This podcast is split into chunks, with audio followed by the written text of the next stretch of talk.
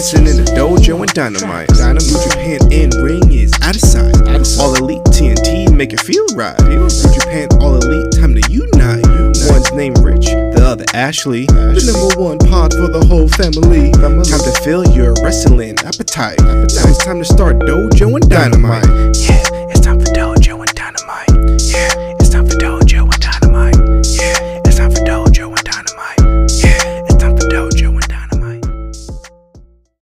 guys, this is Ashley and Rich here with episode 83 of Dojo and Dynamite. It is Friday, July 2nd. Gearing up here for a nice long weekend. Uh, it's finally cooling down a bit. Yeah, it's gonna rain all weekend though. It's good for the plants. It is good for the plants. It's been very hot. Good for the lemon, very good, good for, for the the eggplant, and all the cacti. And for those of you in the United States, happy 4th of July, celebrating a long weekend. Hopefully you had off uh, from work either Friday or Monday. little observance of the holiday falling on the Sunday. But Not going to complain about a long weekend. no, but we had two major shows since the last time we had a podcast. We had one Saturday Night Dynamite, which was Jungle Boy versus Omega, and we had Wednesday Night Dynamite, which was MJF versus Sammy Guevara. We had two major shows back on tour now, starting next week in Miami. This is one of those podcasts we kind of have to like jump in because we have two major shows to talk about and what's going to come over the next four weeks. Yeah, very very busy. Let me let me just say though, it feels great to be back on Wednesday nights. Yeah, it's a lot easier. I mean, today's Friday. We had a, a day yesterday where, you know, Ashley got out of work and fell asleep, and next thing you know, it was 8 o'clock. I went to take a quick 15 minute power nap, and yeah, next thing you know, it was three hours, and oops, it wasn't supposed to happen like that. But here we are, nonetheless. So, obviously, we're a few days removed from Saturday Night Dynamite, so we'll just kind of fly through that. Yeah, we'll touch upon what happened on Saturday. We'll we'll talk about how it transitioned to Wednesday because everything that happened Saturday kind of had a rhyme or reason for Wednesday. So it's kind of like a two-parter. Yeah.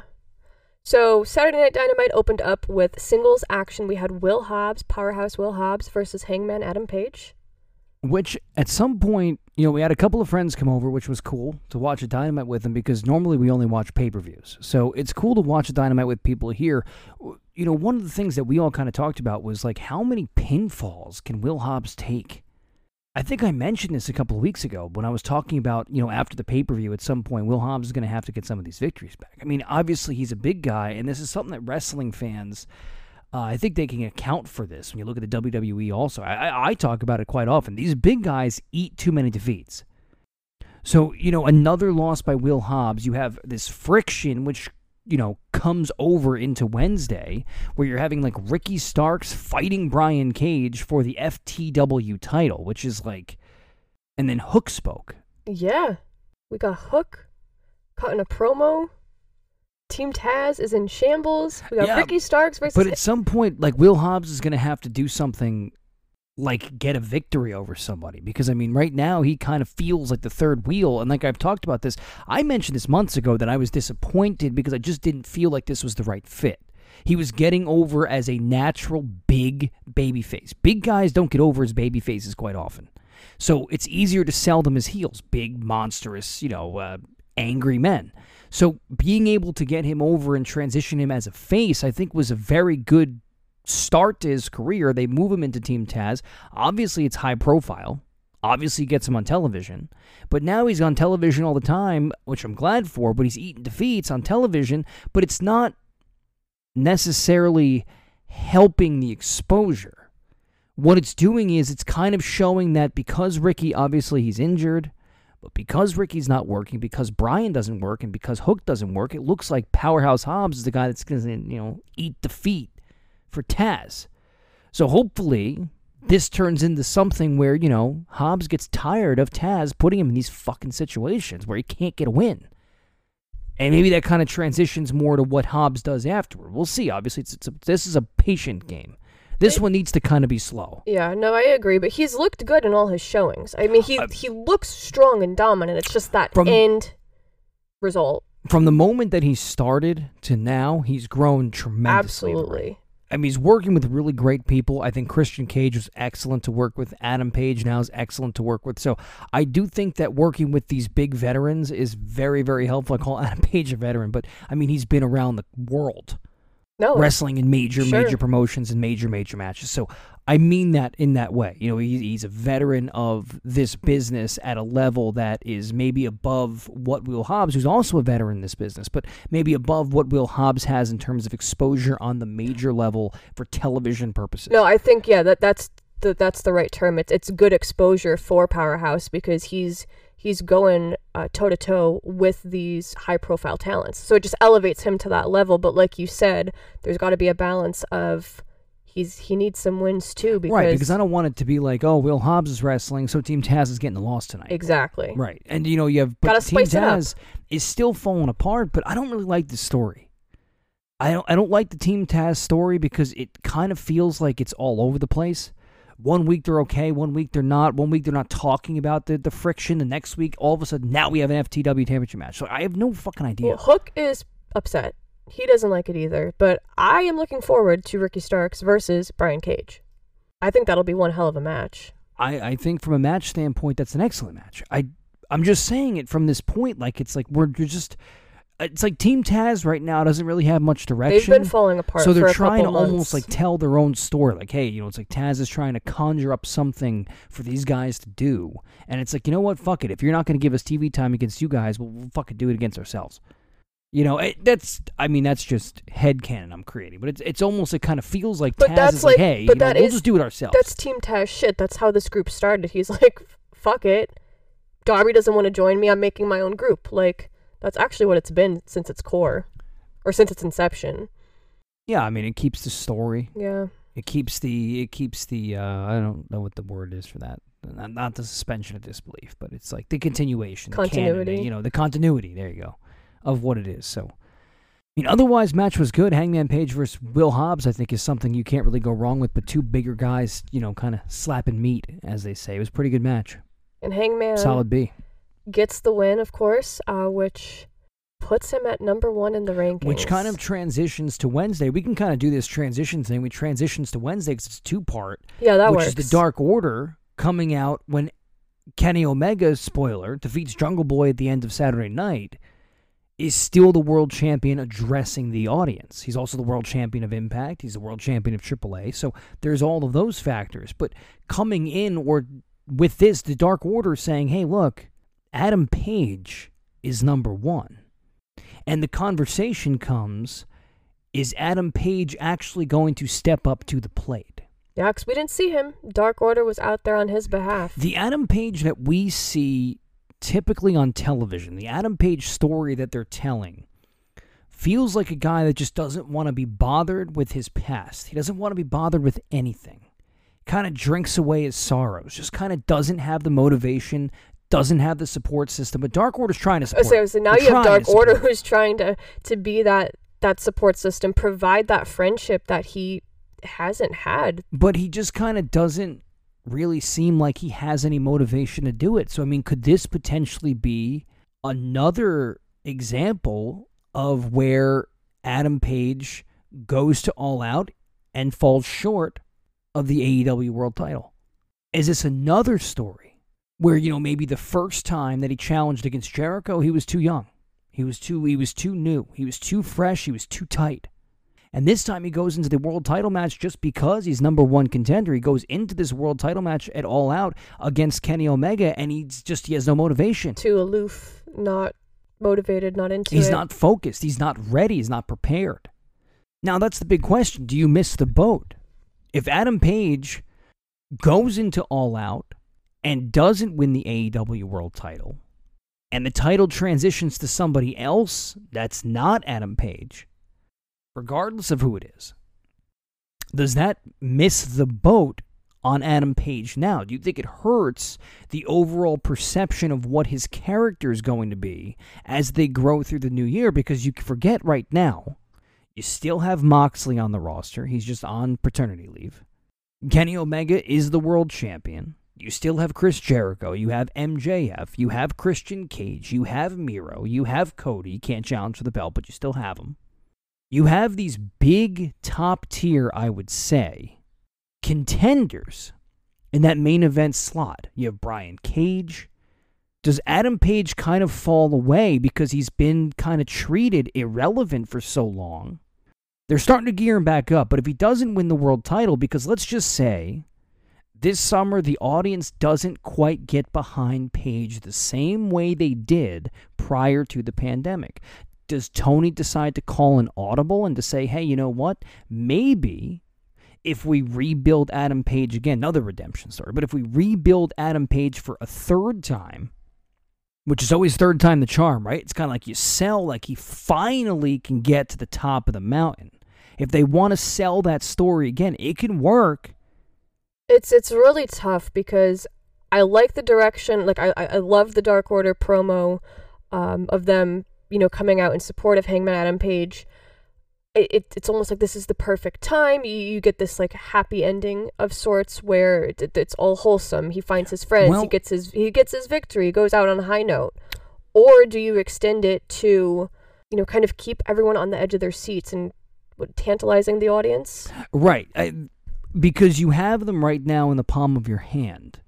Does it make more sense to sell that in the very, very long term? And then it's like an even bigger. But you just victory. don't want to miss I know. the opportunity with Adam Page because the reality here is I think people have to kind of understand this too.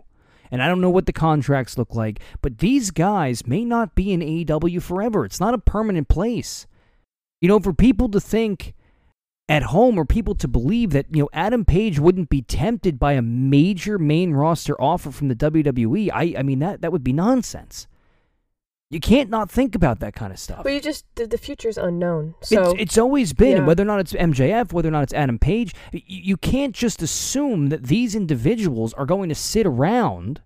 And now I'm not saying that world championships matter to them, but potentially opportunity to do big and bad things, as you could say, bigger, better. Number one, kind of stands in the way of not being able to get to that, and MJF has that. And that's why I think we can talk a little bit about like MJF. What's what's the future of MJF? well, we talk about what the future of Adam Page is. What's the future of MJF? well, I guess we'll just do this kind of all over the place. Uh, no, no real structure. MJF gets the win over Sammy G. Right, which again I didn't like. I adored the match. I loved everything about the match up until the finish. And they did wild spots. I mean, he had a tombstone pile driver off the top rope, which is just, I I mean, it doesn't look dangerous because we've seen The Undertaker do it as many times he does. We've seen Okada do it, you know, and we've seen people do these things. But man, off the top rope, you are jumping straight to your fucking knees. Well, I said to you uh, early Like it's on. more, it's dangerous. You have to hold up Sammy Guevara, you know, because these guys aren't big. And it's no offense, but it's not like MJF is a tall, big guy who can, you know, hold Sammy Guevara up higher. was it like Wardlow? Right, not like Wardlow. Big Wardlow's not even a tall guy. It's not like Lance Archer, where you know that Sammy Guevara is going to be well protected. Undertaker six foot ten. You know, you don't have to hold him that low. You're going to make sure his head doesn't come close to the ground. But you know, to do that jumping spot, that was sketchy. No, they they did some crazy shit, and I said to you early on, like it had this like magical, special feeling of the future unfolding before us. it was like Jungle Boy versus MJF or Sammy versus Darby. Like it it felt very special. And AEW decided that they were going to give you it without commercial breaks, which was to sell these two guys to tell their story and big- to give their it was a match. big match. It was a big deal. It was an A. That was an A. That was Wednesday night's main event. That was an A.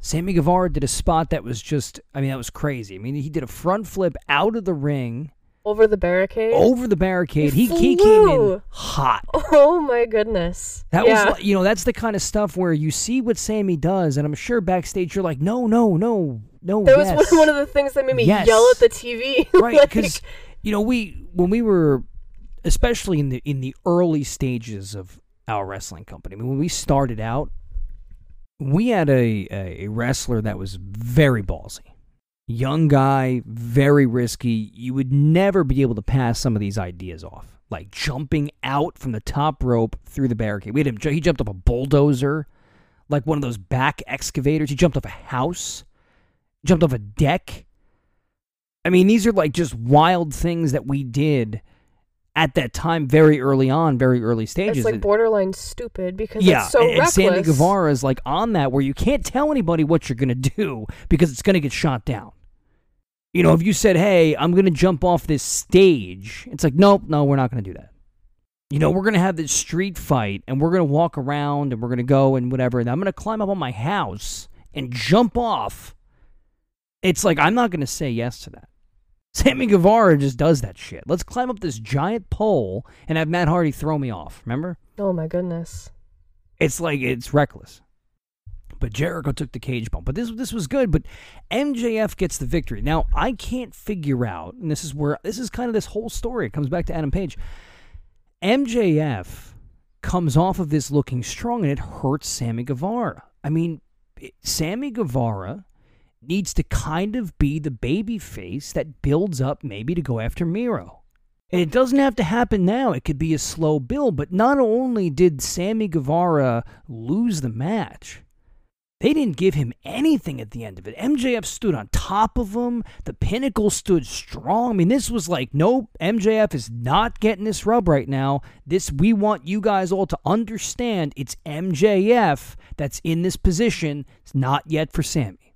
Well, like you had said after the show, you know, it was almost like it was it was not as much about Sammy versus MJF. It was Pinnacle versus Inner Circle. So Pinnacle gets another W. Which I think is again but- the mistake. yeah, Because Sammy is bigger right now than the inner circle is. Sammy's the best thing in the inner circle. I, I He's starting to kind of branch out of this faction. I'm intrigued to see where they go from here and how they continue to build him. But I didn't like the finish. The match itself was good. The ending was fine. The chair shot to the head. It kept Spears. It kind of sold a little bit of what Spears was going to be. Obviously, he needs he needs that. No, yeah. All in all, I mean, the pieces when you put them, when you look at them individually, they were fine. Uh, it- that was good for Spears and good for Wardlow and to to keep that prominence. But I just felt like Sammy needed the win. I think the more you think long term about this circumstance, when the pinnacle gets finished with Jericho and MJF gets very high profile spots, and he's been very, very prominent across television for quite some time now. When he gets finished with Chris Jericho and the pinnacle, which could potentially happen at All Out, MJF can only go back to the championship picture. So, does it make sense at the end of the day to have Adam Page coronated it All Out if the fans are not in support? Now, if the fans are at fever pitch again by the time we get to September, I think it would be a mistake because what you're going to do is you're going to lose that fans or you're going to lose those guys potentially waiting a year for another Adam Page championship match. You're not going to be able to sustain that for a long time. It's tough. And I'm going to go out on the limb, and you guys can disagree with me all you want. I am disappointed in the Kenny Omega championship run. I don't like the character that Kenny transitioned to. Doesn't have to do with the wrestling matches. Matches have been very good.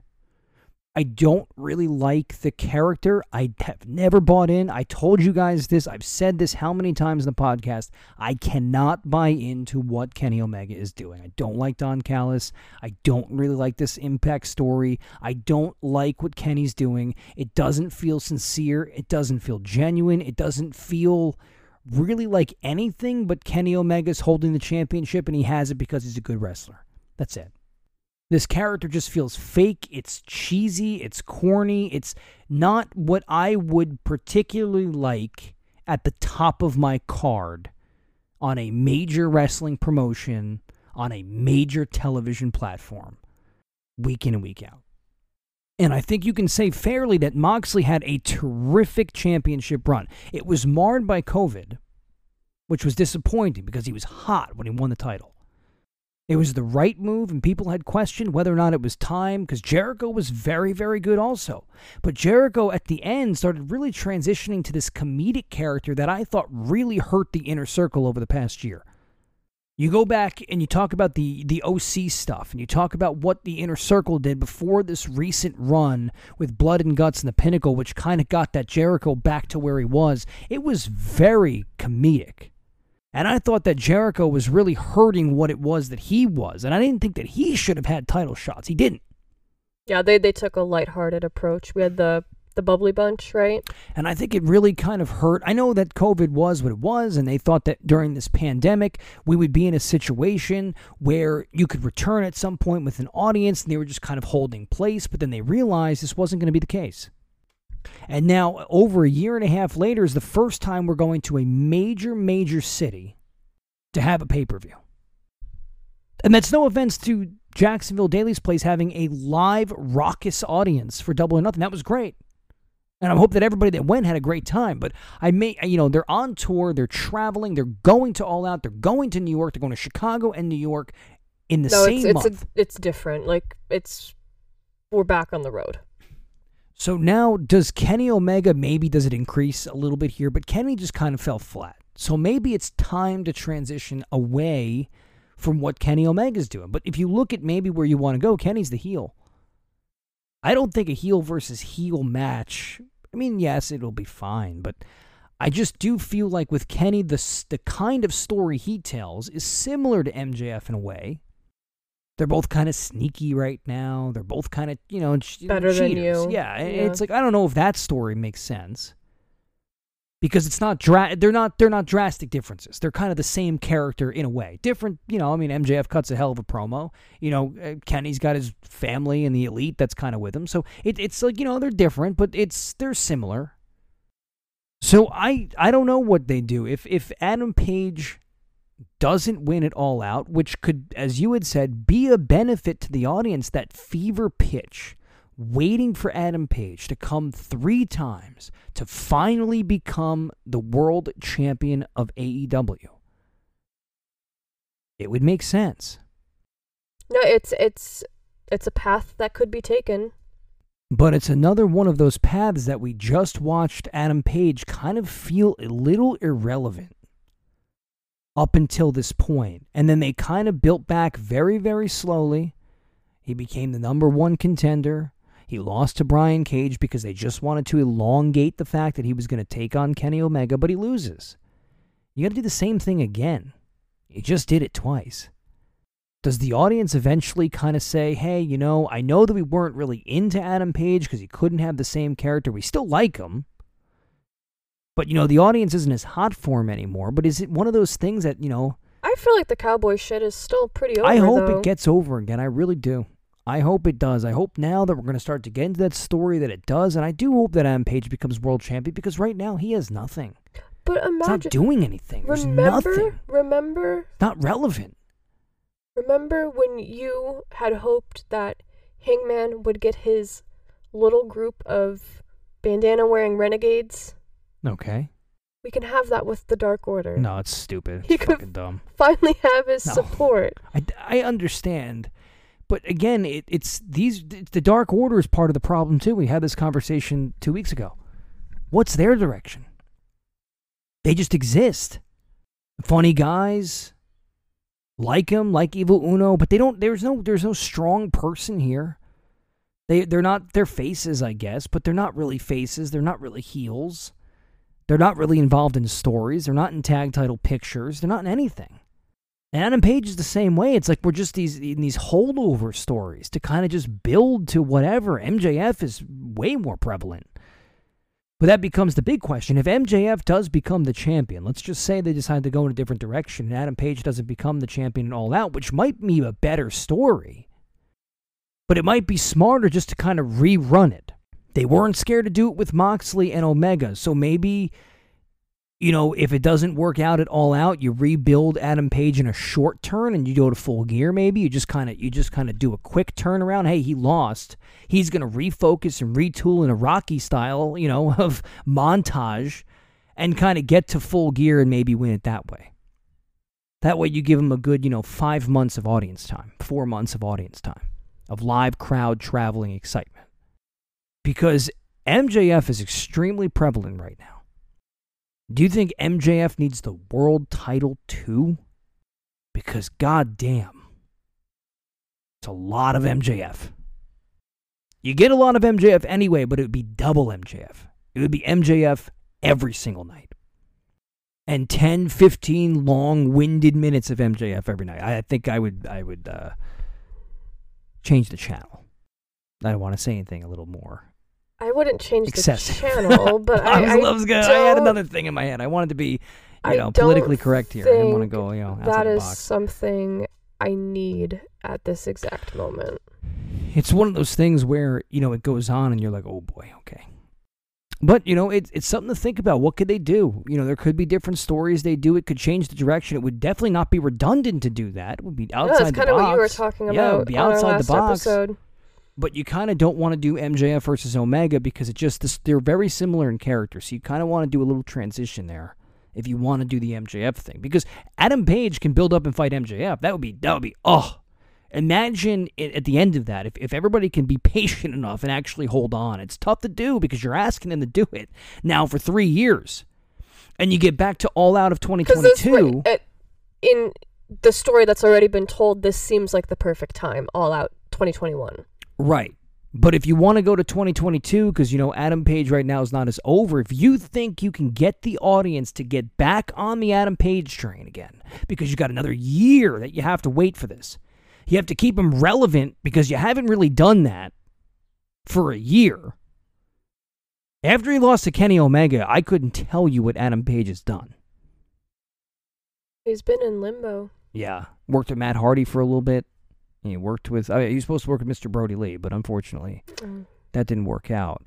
So he worked with Matt Hardy, which was still good, but you know he worked with Matt Hardy, and then he, you know, he's kind of been working with the Dark Order a little bit here. He worked with Team Taz, which felt very transitional, and it's just he's he's stuck. He needs a title because it gets him out of this this hole. But you know, at the same time, since he's in the hole, which is no creation other than what AEW has given him, giving him the world title kind of feels like, eh, maybe it could have been done better. So that way you don't do it. You do a little, you know, quick little reset. You get MJF the belt. He pisses everybody off that they can't wait for Adam Page to get the belt off of him. Because they're so tired of watching MJF, I can't wait. I like salivate to think that Adam Page can finally be the champion and get MJF off my fucking television screen. You know?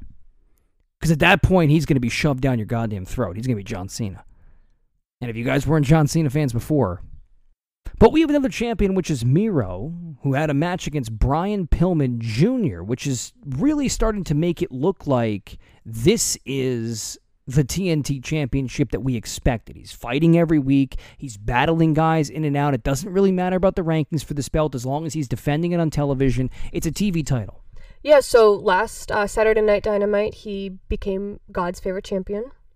I think they're starting to find the TNT rhythm here. Yeah. I can kind of feel it. You know, we did it with Darby Allin. Obviously, he wasn't champion for a minute. Uh, He was, but he was he wasn't really defending it.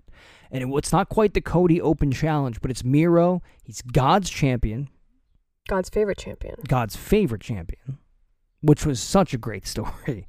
I mean, I the love fact, it. I love that, it. I fucking love it. what do you say? He thanks Jesus for being like a Superman. He thanks God for his power and for his hot it's wife, hilarious. and it's it. No, it's it's top tier. Yeah, shit really right. And then he's he's fighting these guys. It's like Brian Pillman's been on television. We kind of know him. He's not he's not a complete JD Drake. And JD Drake's now been on television. So I you, you- we but at the stop time taking those shots. no, uh, yeah, but at the time he wasn't. So you know, it wasn't Yeah. just this outside guy who God know and nobody knows from Dark. You know, JD Drake and the Wingman have been on television more now often, so you know they're they're a little bit more relevant. Yeah. But, you know, yeah, Brian Pillman is part of the tag team. Had a tag team title shot. He gets a chance at Miro. Doesn't quite feel like just some dark guy. No, this is this is what we've talked about, where they're making use of the roster and, and diversifying the TV time.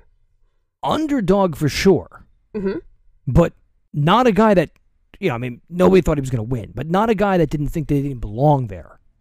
So Miro wins this match. He's going to move on. Obviously, I don't know what direction he's going to go in with the TNT title at this exact moment, which is okay. Uh, one of our friends, uh, we've talked about it too, was like, I wouldn't hate a Lance Archer rematch. No, I wouldn't I either. would we'll see what he does be all out. opposed. Um, but yeah, I mean, this is going to be a a dominant dominant reign here. Yeah, and I think that if they can even move the title, I mean, you don't want to do it right now with Miro because this is a really perfect character to just give him the belt and let him run through a bunch of guys for Yeah. a while. It's like the perfect Yeah. character. Absolutely. And so, you know, you don't want to do it yet, but you know, eventually I want to see him take on guys like Sammy Guevara. And I think if you can build Sammy into a face, you know, by maybe November of next year, and I, I'm ta- this year, I'm sorry. Uh, you know, you're talking that that's a long time, but this is a different type of character. This works for Miro. I don't want to see Miro kind of get. Fl- I mean, you could do a fluky one too if you want to give somebody a quick baby no, face but pop. this is this is a reign that should go on for a little yeah, bit. it, it it can go on until November. yeah. and you can kind of sell it to the next pay per view or the special in October or whatever you it is you want to do. And you know, you kind of sell. Miro gets this match. He finally builds up against Sammy Guevara or somebody babyface like that, and they win the they win the TNT title, which I think is just the way to go. Miro's title right now, this is the best thing going on for the championships outside of the Bucks. I mean, but this is the best thing going on right now because this story seems to be the TNT title, which was floating around. We kind of, you know, they needed kind of direction for it because Cody wanted to set a precedent for it, and then Darby kind of lost the precedent a little bit because of Sting. Wasn't his fault. Great stories, good stuff, but you know they lost kind of the title. They had to move it off of them, and now it's on Miro. We're getting back on track with what I think the belt should be to begin with. But I think this is Cody did a nice job of highlighting the talent. Like they put on great matches, but then it would end in a Cody win, and it was like, right, And a lot of those guys at the time weren't even signed. They were just kind of who's who. Like that's how we got Ricky Starks. yeah, it was. Uh, so the matches were great, but it, with this, it's like Miro is elevating the, the talent around him, but they're not hurt by the loss. I feel like because Miro's so dominant, if that makes sense. no, it makes It, sense. it's a different. It's even though they're doing the same thing, it's it's a Well, different I don't reign. feel like Brian Pillman Jr. got buried because he lost to Miro. no, that's No. that's exactly. But because Miro just had a better character in terms of this style of run. I Yeah. think this is good. I mean, Yeah. I, I think he had a good promo. They built it up a little bit. They kind of told a little story. Jericho discussed a little bit about his dad, Brian Pillman. You know, when they talked about Brian Pillman Jr., how he's like him because he did the documentary, I believe, which was Dark Side of the Mm-hmm. Yeah. Ring. I think they did it on Brian Pillman. So, you know, there was a lot of this going into it, and I, I, I think this was good. This was solid stuff you know, and that that kind of is this. The TNT title is doing well. You have Britt Baker, who we can kind of like wish Rebel the best. yeah, she her dislocated her knee. Um, hopefully she has a speedy recovery. That's yeah, awful. I hope that everything kind of works out. I don't I don't want to hear that. So but we can transition to another champion, like you said, was which is Britt Baker, and you know she had the match against Vickie Guerrero this past Wednesday. They Mm. sold the last one. They're obviously going to be building up, I believe, for Fighter Fest. Nyla Rose versus Britt Baker. I think it's night two, if I'm not okay, so mistaken. it's Fighter Fest, not Fighter- Fight for the Fallen. No, I believe Fighter it's Fest. Fighter Fest. I thought it was night two, but So yeah, they're going to be- Fighter Fest. Yep. women's title in Texas. Both of them are in Texas. One's in Garland. One's in the HEB arena I'm not at sure. Corpus Christi, I think. So maybe they're going back to Corpus Christi. I, I might be wrong. You guys can correct me. Uh, but one of them is completely sold out. So good for them. Uh, AEW Women's Championship, Nyla Rose versus Britt Baker. That's going to be a big highlight. But again, it's kind of that thing where Nyla's kind of the first challenge to every champion. And it's obvious when you face Nyla that Britt Baker, even though she's got the heel character, she's a face. Because Nyla's bad. Nyla's never good. Nyla's Nyla's evil. Like you know, Nyla, Nyla is, is, the native beast, Right. and they are the vicious vixens. She's got Vicky Right. in her corner. You got. Vicky like in your corner, They're like- the, like- they're the bad bitches. like she's here. bad. Yeah, So maybe Britt's a tweener, I guess, but the crowd loves her. DMD's over. yeah. Britt Baker's a great character. She's a great champion. She comes into the tag team match. I didn't really think that Vickie Guerrero was going to wrestle. I actually thought it was going to be a spot that they were going to sub out. I know we we thought that maybe this would be a debut. because Vicky's kind of got Andrade and she's got Nyla Rose, and I thought maybe this was going to be kind of that Add third member else. of whoever's Yeah. going to be involved in it. So, you know, Andrade. Speaking of him, he never spoke about what his surprise was going to be. Because Matt something. Because Matt him. something interrupted, which was a I great I loved promo. that. I loved that so much, and he looked fantastic as usual in that all white suit. I mean, like that was a material, but the fact that they didn't let this guy do these things in WWE just doesn't make sense. What's the problem with him cutting a hilarious promo? against Matt something. Like I am so pumped for that match next week. If you can't read subtitles, guys, I mean, come on. No, that was that was a great segment. And that was a great promo. So he's going to face Matt Sydal, which I think is a good match. Yeah. I think Matt Sydal, he's he's kind of been used in this role, and I think it's the perfect role because he's he's just big enough a star. Everybody knows who Matt Sydal is. You can put him in these matches. He got a win. Speaking of, Yeah, was he took on back to Dante Martin, night. which was a crazy match. as night. as as I expected. I mean, loved But it. it's a way that, you know, Matt Sydal's in the perfect role where he can lose to the big guys, beat the small guys, keep himself in this like low mid card range where you watch a match, you know it's going to be a solid one. You also know Andrade is going to get a win over this over Matt Sydal, but he's also going to, you know, burn off some rust and get an opportunity to get out there in AEW and try a new ring, try a new environment, you know, and kind of catch up to their speed. I think it's the perfect guy. Matt Sydal's a great hire. People kind of go, I don't know what they're going to do with him, but it doesn't matter. That's not what it's about. What Matt Sydal's doing for AEW right now is perfect. Absolutely. You cannot ask for more. So I, I'm very, very high on what Matt Sydal is doing. I know, I completely agree. Um, jumping back to Saturday Night Dynamite, we had Bunny versus Statlander in singles action.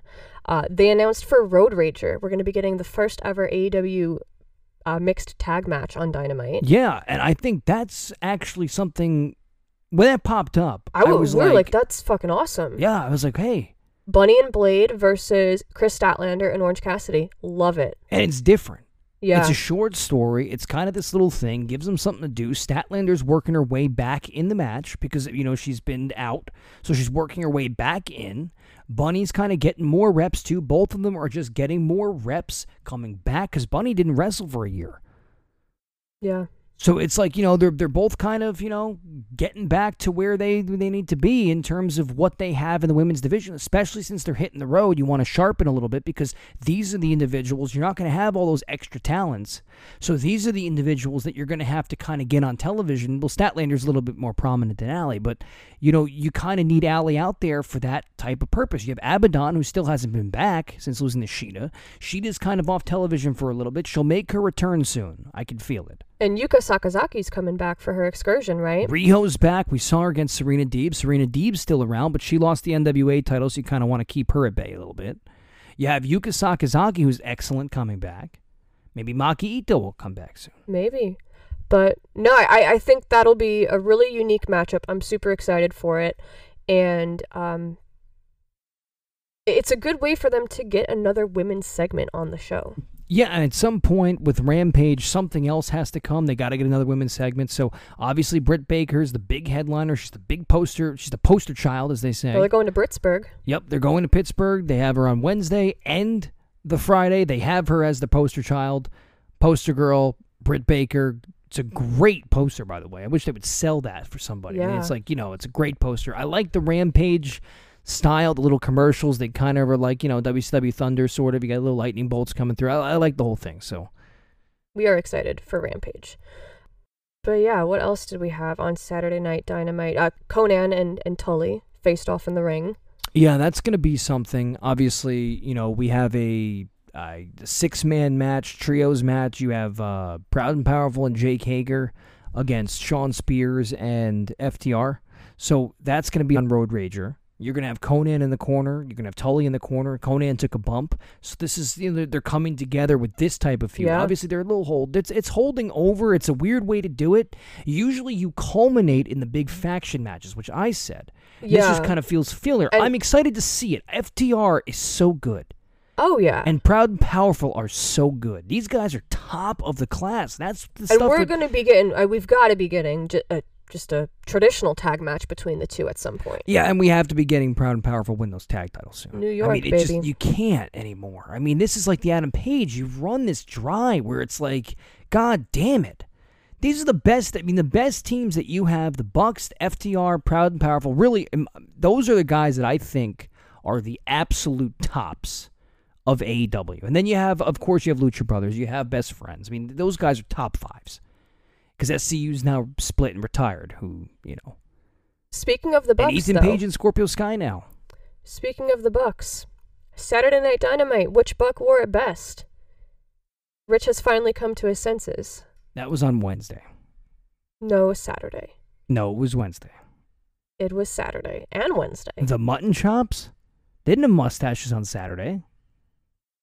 No, he had full beard and that matching like gray and black two piece. Oh, I don't know about that. You you tweeted. Yeah, I don't know about that. No, Ni- Rich has come to his senses. But then I think I, I think I corrected myself. I think I went back. What was my second tweet? I think you gave it to Blade, but he's not in this. I did Blade not look great? I'm not saying he didn't, but this is which Buck wore it best. We it's the award. The agree. Which Buck Award Best Award goes to Blade. It is Nick. This is where the segment concludes. But the next week, which was the Wednesday, when Nick Jackson came out looking like Rick Steiner, I was I was upset that the beard was gone, but I do love the stash. do you? I do. As Elite Hunter Kaz would say. Oh, I love some Elite a Hunter tr- what, what, Kaz what an too. addition I did right there. I should. That was- on- I should. that was brilliant. I should write these stories. Elite Hunter ya? Mustache. Lots of facial hair going on. Kenny was rocking a stash too. Yeah, he had the old like Triple H. Yeah, I know. Yeah, she was like, "Ooh." It looked good on him, but I mean, look, it doesn't really look good on anybody. no, I liked it. But yeah, so they set Did up Nick Jackson wear it best on Wednesday? I think he may have. Yes. He did. And you also said on Saturday you can go back and look at his tweets. Again, But it's possible that Blade did it.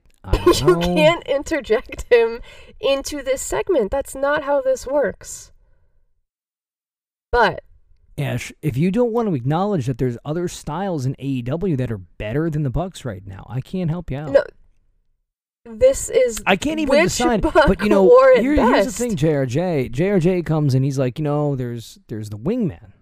I, that which wingman wore it But best. that's, a its own- challenge. It's like they're they're all right now. Like we we talked a little bit about JD Drake, but then he came back. He was like, "Fuck you guys." Yeah, he came right back. So no, that's it's. Oof. the challenge right now is that the wingmen are too close to call. It- it's very. you can't divide them. They're like their own entity in like the witch buck ward best.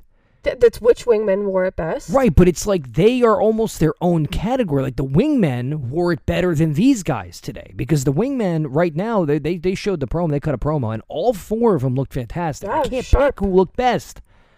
Peter Avalon has been looking pretty good though. He has been. I will say, like, if I had to pick a favorite, it is difficult.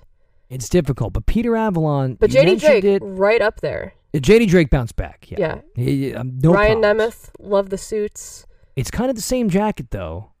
Let's see what Nemeth. I mean, well, let's see what he does. Let's see if he goes outside the Cesar box. Bononi, though. I Well, him listen. and Peter Avalon look kind of the same all the time. They're like buddies. Aren't they like tag team? Aren't they the tag team? I, I thought they dressed similar. You correct me if I'm wrong. But Peter Avalon, you mentioned it the other day, and I kind of was like, oh, I'll pay attention to him. He looked pretty I- good. yeah, no, He his pretty good. yeah. I want to see Ryan Nemeth go outside his comfort zone, which is sparkly jacket. Let's see him go outside the the, Hollywood hunk. It doesn't matter. Let's see him go outside the, the, the comfort zone. All right, Ryan Nemeth, Rich is coming after you now. Let's go outside the comfort zone. Let's see a different. I want to see something different out of Ryan Nemeth. Got great taste, good style, good jacket, good showmanship. What about something just outside the box? Like the Bucks, they show up, they look different each week. Which wingman wore it best? It was Peter Avalon, I think, this week. Tough though. It's tough because Cezar Bononi's look good too. They both look very good. Yeah. But we had the Bucks versus Eddie Kingston and Penta. Uh, if Eddie and Penta get the win, they get an AEW World Tag Team Championship shot. And that is exactly what happened. We'll be getting that match next week at Road Rager. it just feels like we are this one's a holding pattern. We have had so many iterations of like Moxley, Kingston, Lucha Bros over the past two and a half months, three months. That it's like I don't even know. They're like anymore. their own faction, but Yeah, not a faction. it- But it's been the same match.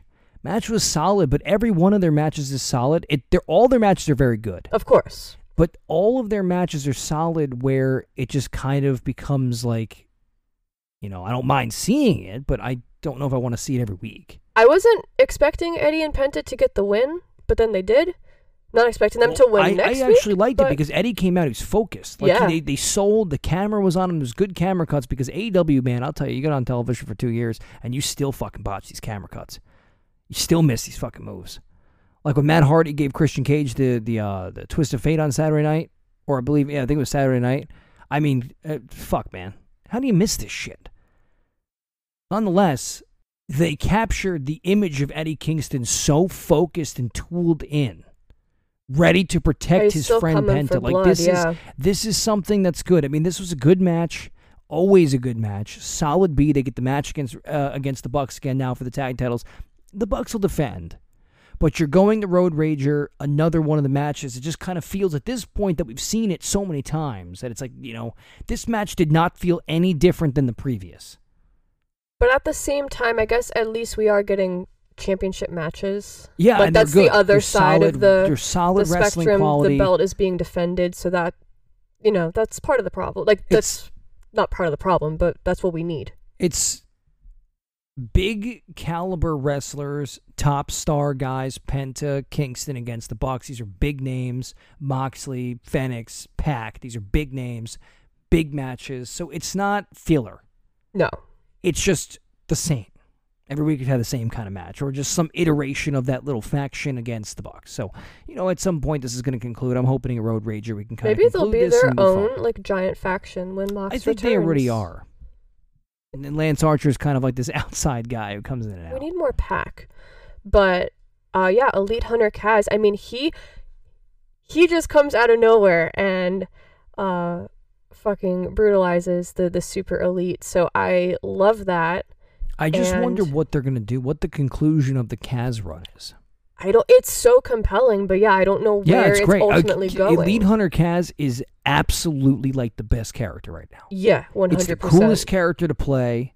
He just comes out of nowhere and just fucking starts it's the wailing on coolest them. character it's so to play good. because you know that it's going to be cool. yeah, Like when you do something that you know is going to be a cool character, it's like they're easy. executing it perfectly. Kaz And is killing as, it. as a wrestler. uh, You know, Kaz comes out goes, I know this is going to be Yeah. good. Regardless of what the audience feels, the audience likes it, but regardless of what they feel, you know it's good, and it is good. It's good TV. It's good storytelling. So it just it feels good. You know, everything that he's doing is a step in the right direction. But what do they do with it? Which is still a question we've asked. We don't know. What's the conclusion of this? We don't know. We're just coming along for the ride. It's enjoyable. I mean, you can say you can say that there, but there like there are people that are like you out there that say, you know, and I think this is part of this conversation and podcast that we have to identify that too. There are people that say, I want to go along for the ride. I want to see where it goes. Then there's a lot of people out there that go, I would like to kind of see what the conclusion or what the end result, not the result, but the end goal is when they're doing the story. It is a lot more fun when you could just kind of check aside and just go, let's just ride with lee Hunter Kaz. Right. Yeah. When you have people like even myself, it's like, what is the goal though? I don't have to know the result. No, we've we've talked about that though. Like, is he going to go after shooting for? Kenny? Is he trying to take down the Bucks? Like, we know where he stands, but we don't at the same time. Like, yeah, what is he actually trying to do? And then this is the coolest character because Kaz, and it's no offense to Kaz, but he, and I love CD, but they were kind of in the SCU box for a long time. That tag team box. So this is the first time that Kaz has This done has a something nice edge to like it. a nice singles thing yeah, in quite some time. So let let's let, I'm let's, into it. You know, totally give him his chance. It. Give him his chance to to do his thing. But wrapping up Saturday Night Dynamite and um, kind of concluding up with Wednesday, Ethan Page versus Bear Bronson. Uh, that ultimately set up the coffin match with Darby Allin. which then got delayed. They were saying there could have been a reason for the delay, which was the Miami situation, which is obviously tasteful, but I don't like the stories of like you can't touch me. They've done it like three times now.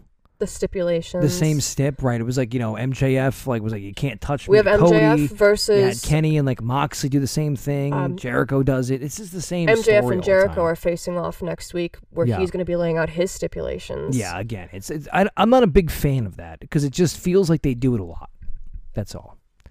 But you know, the coffin match at some point is going to be crazy. So if I it think happens, that yeah, that's uh, Yeah. that's different. That'll be fun.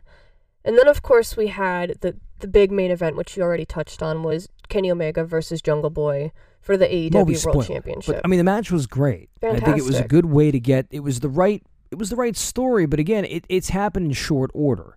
You can't really compare Jungle Boy to Adam Page because Jungle Boy's build is short. It's different. Yeah, different when stories. it's different. It's only been a year he's had all these opportunities. It's like Adam Page doesn't have many, so it's a very long build. Not everything has to be a long build, but in Adam Page's story, you can, you know, as they say in citations, you can go back to like the 18, 20 minute mark and check it out again. What we talked about Adam Page, MJF, and Omega. But with Jungle Boy, it kind of feels like we're going to be going into somewhere along a Christian feud. It's obviously, it's kind of like obvious that Christian's going to turn on him at Yeah. some point, and we're going to head toward like a Christian feud, which could be great. I mean, I think Christian's been awesome. I mean, look, he had the Matt Hardy thing. They look, they couldn't even like punch each other. yeah, well, so oh God. you know, Jungle Boy, of course, do- doesn't get the win. Comes out looking like a star. His future is very bright.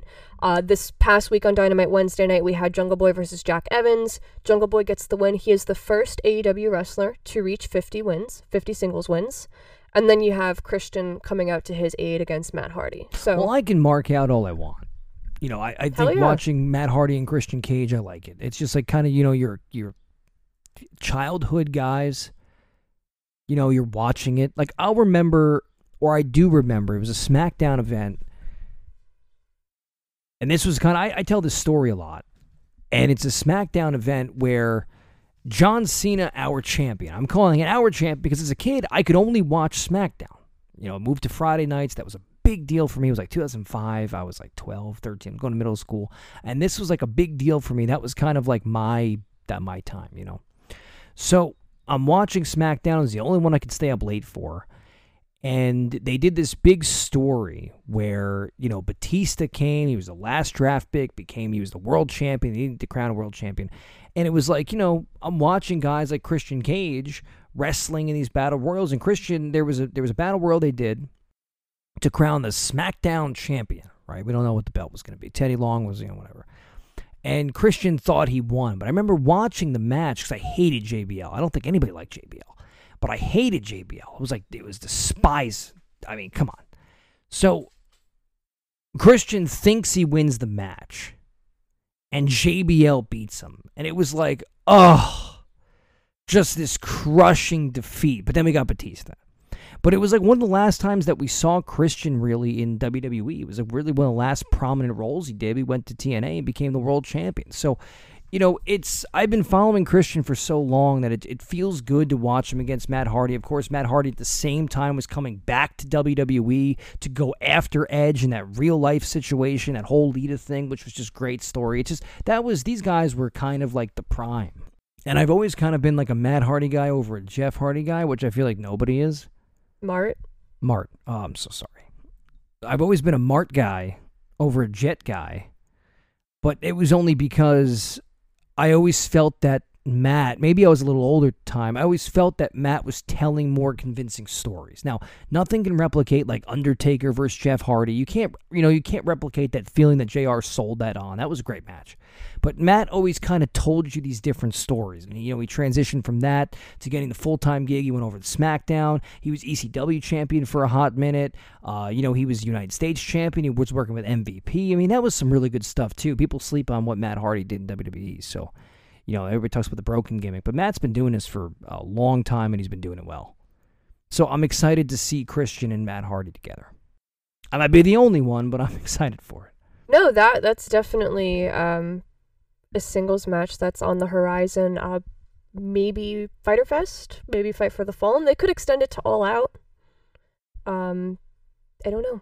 I gotta figure out what's uh, not me, but like I, I'd like to figure out what's going on with Christian. What is it that they want to do with Christian? You know, is he is he gonna be fighting Kenny Omega at some point? Uh, You know, I mean, because he's a baby face. I mean, he's got to turn heel They planted those Boy. seeds very early, Yeah. so that is uh, definitely a possibility. I'd say. I- I would just like to see him. I liked the story when Matt like kind of locked him in the cage. He like had to get out. Remember Christian in whole- a cage. Yeah, Christian in the cage, Yeah. and uh, you know they, he had to get out. And it was like you know like fuck you, Matt. Like I've known you for so fucking long. Like you know whatever it is, and Well, it's it's it's smart to play on their history. I mean, duh. it almost feels like familial like as Yeah. if like it's like a family feud because they've been so entrenched for literally 20 years they literally created each other's careers off No, each it, it feels very like uh organic. It's just and it's I think natural. that Matt Hardy's been doing really good stuff. And the last match he really had was against Darby Allin, yeah. which was just excellent. Yeah. I mean, just I think mean, that's one of your favorite TNT Championship matches, right? yeah, it has to be. I mean, Yeah. the dog collar match was great. Yeah. Even when Mr. Brodie Lee defeated Cody to uh, begin with, which Yeah. was the short squash, was great. Yeah. You know, the Matt Hardy versus Darby Allin match was great, and that's why I'm looking forward to Sammy Guevara. and Other matches could be great. But anyway, you know, two dynamites captured them both. It's kind of going to be a similar style, I think, going forward with Rampage and how we just kind of transition between what happens on both shows. Yeah. Uh, so those episodes uh, will probably be dropping on Saturdays. Yeah, we're going to try to get them out as soon as Rampage ends. It's going to kind of be like this one. We're going to jump all over the place because we want to talk about the stories more than anything else. We like to talk about the stories, directions, what makes sense, what doesn't make sense. You know, a lot of podcasts, and we could do it too, but a lot of podcasts like to break down the wrestling matches. Look, if it's bad, I'll tell you it's fucking bad. On the pay per views, I like to break them down. But on these dynamites, it's more about what's going on as much as the match. Obviously, Sammy Guevara and MJF had a fantastic main event. Jungle Boy and Omega had a fantastic main event. But again, that was one of those main events, and I, again, it's me, that we knew the result. I knew the winner. I couldn't buy in as heavy You as I saw suspend your disbelief. because Twitter was like melting over it. You know, the, the internet was melting over this match. That But from a match A standpoint, it was fantastic. It was very good. Yeah. I just knew you know the result, but there's not not sometimes you know the result, but you don't but you have that suspension of disbelief where it may be. And it never felt at all maybe. yeah, I, I understand. I hate that. I hate that. It, but it was a good platform for Jungle Boy. Great match. I don't I don't disagree with that feeling.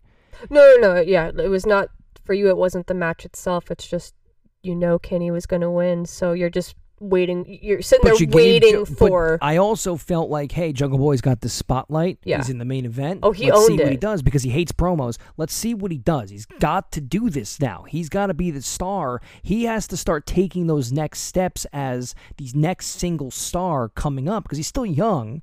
But in the next four or five years, he has to transition to telling his own story on the microphone. He has to transition to doing some of those things that, you know, a, a standard major singles competitor does. So he's starting and he's working with some of the best in the absolute business in Kenny Omega. Like, you know, these guys he's working with Chris Jericho, Kenny Yeah. Omega, and they're, they're helping him along the way. So it's he's in great air. I don't think the the spot looked too big for him. It did not. No, like he he killed it. It was a great match. Same thing with Sammy and MJF. I think that's one of my favorite matches um, of the year thus far. We're in July, which is crazy. I don't know Yeah, it how I mean, we it got here. uh, Orange Cassidy faced Jericho in a Mosa match in All Out last year, and it felt like it just happened. oh shit, that was. Oh my god. I guess that was all out last year. Yeah, it feels like it just happened. But- Crazy. Um. Yeah, two solid weeks of Dynamite, and we are back on Wednesdays, and it feels great. Yeah, and uh, starting August 14th, podcast will be Saturdays. We'll cover Rampage. Saturdays, possibly Sundays, pay per views permitting, uh, New Yeah, Japan pay-per-views, too. permitting. That's going to be wild to do, be able, you know, put that together too. We'll let you guys know. We'll Mostly without a pay per view and whatever, you know, it'll be Saturdays, but maybe Mondays on pay per views. We are trying to Especially get ourselves to all out. Sundays. Yeah, we're trying. We'll see how that goes. But with that, thank you guys so much for listening. As always, hope you're doing well, staying safe, enjoying summer, and getting ready for this uh, wild lineup of shows AEW has coming up for the month of July. We are at Dojo and Dynamite on Twitter, at Dojo and Dynamite on Instagram, dojo and dynamite at gmail.com, and we will be back later next week with another episode. Thanks, guys.